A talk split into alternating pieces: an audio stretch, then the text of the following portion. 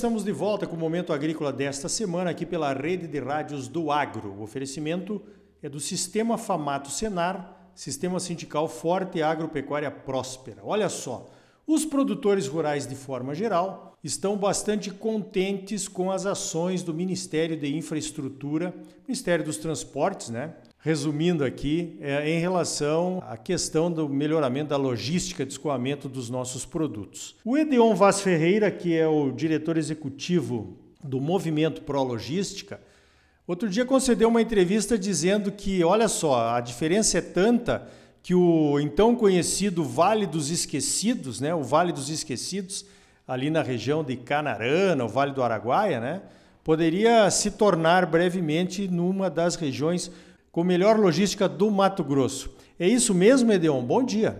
Bom dia, Ariori, bom dia, ouvintes. É, sem dúvida, é verdade. Nós temos ali obras que vão tornar a região do Vale do Araguaia na mais competitiva das regiões de Mato Grosso. Por quê? Nós vamos ter a FICO ligando Água Boa a Mara Rosa, e daí ela pode tanto ir, a carga ir para Itaqui, em São Luís do Maranhão, ou ao Porto de Santos, e num futuro, podendo ser interligada com a FIOL, Ferrovia de Integração Oeste-Leste, tendo acesso ao Porto de Ilhéus. Então, essa é uma. A outra, nós estamos trabalhando para viabilizar, e está andando muito bem, embora não com a velocidade que a gente gostaria, em função de problemas ambientais, indígenas, que sempre é uma pedra no sapato, que é a BR-080, que vai ligar Ribeirão Cascalheira a Luiz Alves, de lá a São Miguel do Araguaia, podendo ir para Uruaçu, Porangatu ou Alvorada do Tocantins, quer dizer, são três terminais possíveis na Ferrovia Norte-Sul, também tendo acesso a esses portos. Se olhar o mapa, ele vai estar acima da FICO. Né? Então, ela é complementar, ela não é concorrente. Da... Nós temos o outro, que é o derrocamento do Pedral do Lourenço, que fica entre a cidade de Marabá e o lago de Tucuruí. Nesse trecho, para quem está ali na região chamada Porto Alegre do Norte, Baianos, Confresa, São José do Xingu, toda aquela região ali, você está, em média, a 700 quilômetros de Marabá. Então, essa produção seria levada por rodovia até Marabá e depois por hidrovia, 510 quilômetros, entre Marabá e Vila do Conde. Então, é, nós não temos no Mato Grosso nenhuma logística parecida, porque você vai ter 700 quilômetros rodoviário e 510 quilômetros hidroviário. É, quando a gente fala na BR-163, e nós consideramos ali Sorriso, nós temos 1.070 quilômetros até Miritituba, mais 1.070, é um número meio parecido, 1.070 até Vila do Conde. Então você tem mais de 2 mil quilômetros, quando no outro lado você vai ter 1.200 quilômetros. Então, sem dúvida alguma, aquela região ali dos baianos.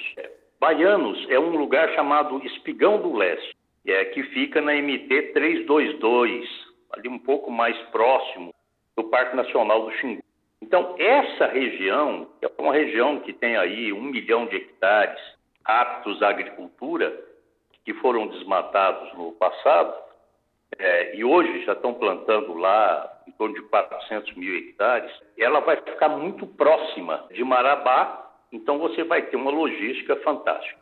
Com essas opções, o tal Vale dos Esquecidos, ele acabou ficando com a melhor logística de Mato Grosso. Que beleza, hein? Está acontecendo ali mais ou menos o que aconteceu no Sapezal alguns anos atrás. Ah, digamos assim, tinha uma rodovia quase que inexpugnável para chegar até lá e hoje está ligado aí ao porto de, do Rio Madeira, né? Fazendo toda a diferença nos preços dos produtos ali daquela região em relação a Campo Novo, onde nós temos a nossa propriedade. Né?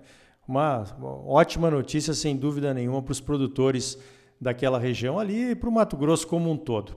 Agora, Edion, nós temos visto, então, como eu falei, que a popularidade do ministro Tarcísio está muito alta, né?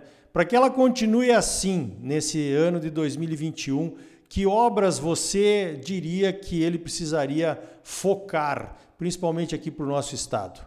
Bom, uh, nós já vamos ter uma obra que foi negociada, idealizada, ainda antes dele ser ministro, quando ele estava na Secretaria de Programa de Parceria de Investimento, que era ligada à presidente da República no governo Temer, ele bolou um formato chamado outorga cruzada, ou seja, a ideia era fazer prorrogações antecipadas de algumas ferrovias que teriam que ter investimentos, mas cujo prazo de vencimento da concessão era curto, então não dava para fazer o investimento.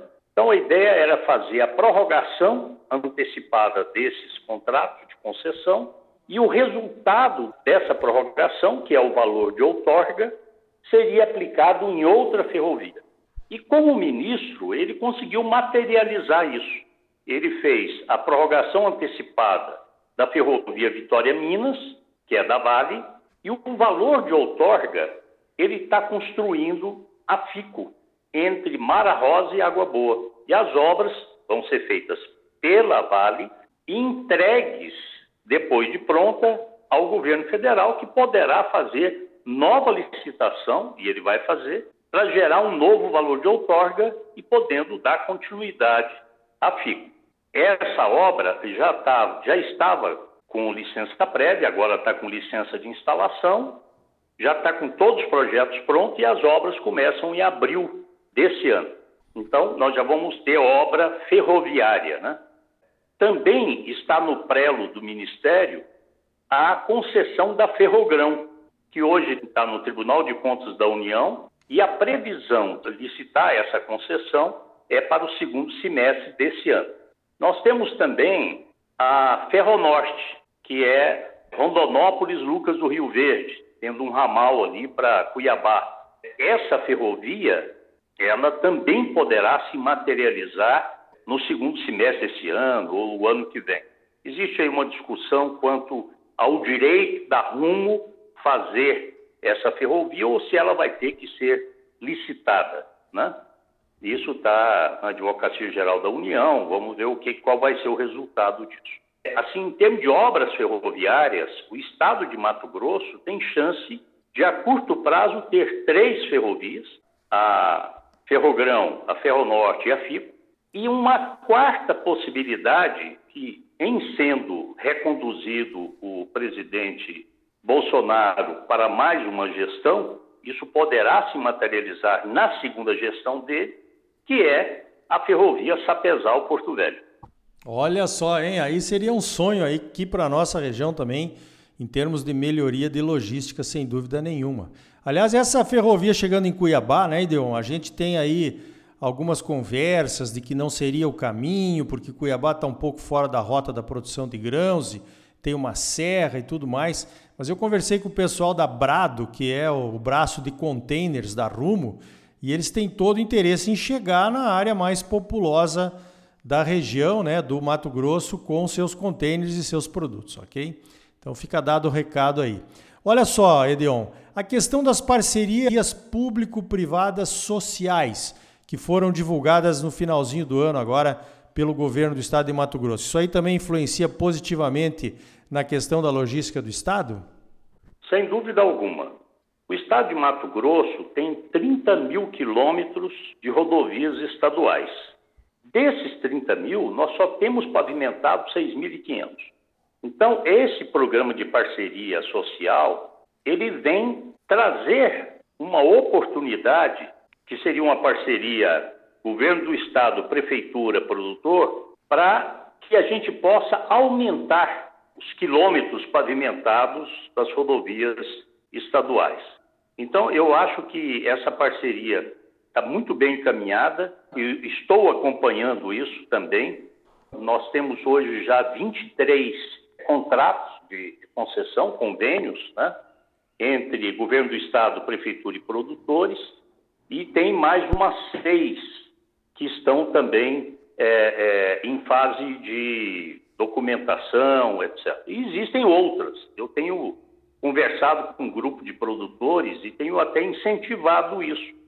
Porque eu acho que nós temos que aproveitar esses momentos em que o produtor está um pouco mais capitalizado para realizar esse tipo de obra, porque isso nos faz lembrar da PPP Caipira do tempo do Blairo, né? Sim. Na gestão, na primeira gestão do Blairo foram feitos pavimentados 2.400 quilômetros de rodovia, na chamado PPP Caipira.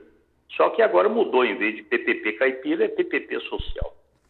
Muito bem, parece que finalmente, né, aquele antigo sonho dos desbravadores do Mato Grosso de ter uma logística melhor está se tornando uma realidade. Dentro de pouco tempo nós vamos chegar então a um outro patamar no transporte de grãos e de outros produtos aqui no nosso estado.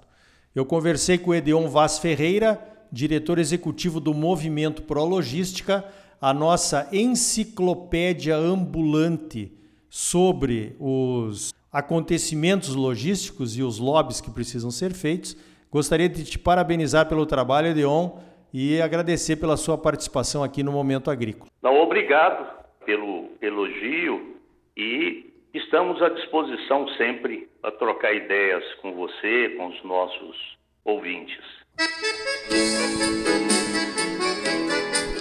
Então tá aí, as obras estão acontecendo e a nossa logística está melhorando muito, mas ainda temos muito por fazer. Que ótimo que temos um governo e um ministro que valorizam a logística brasileira como estratégia fundamental para o nosso crescimento.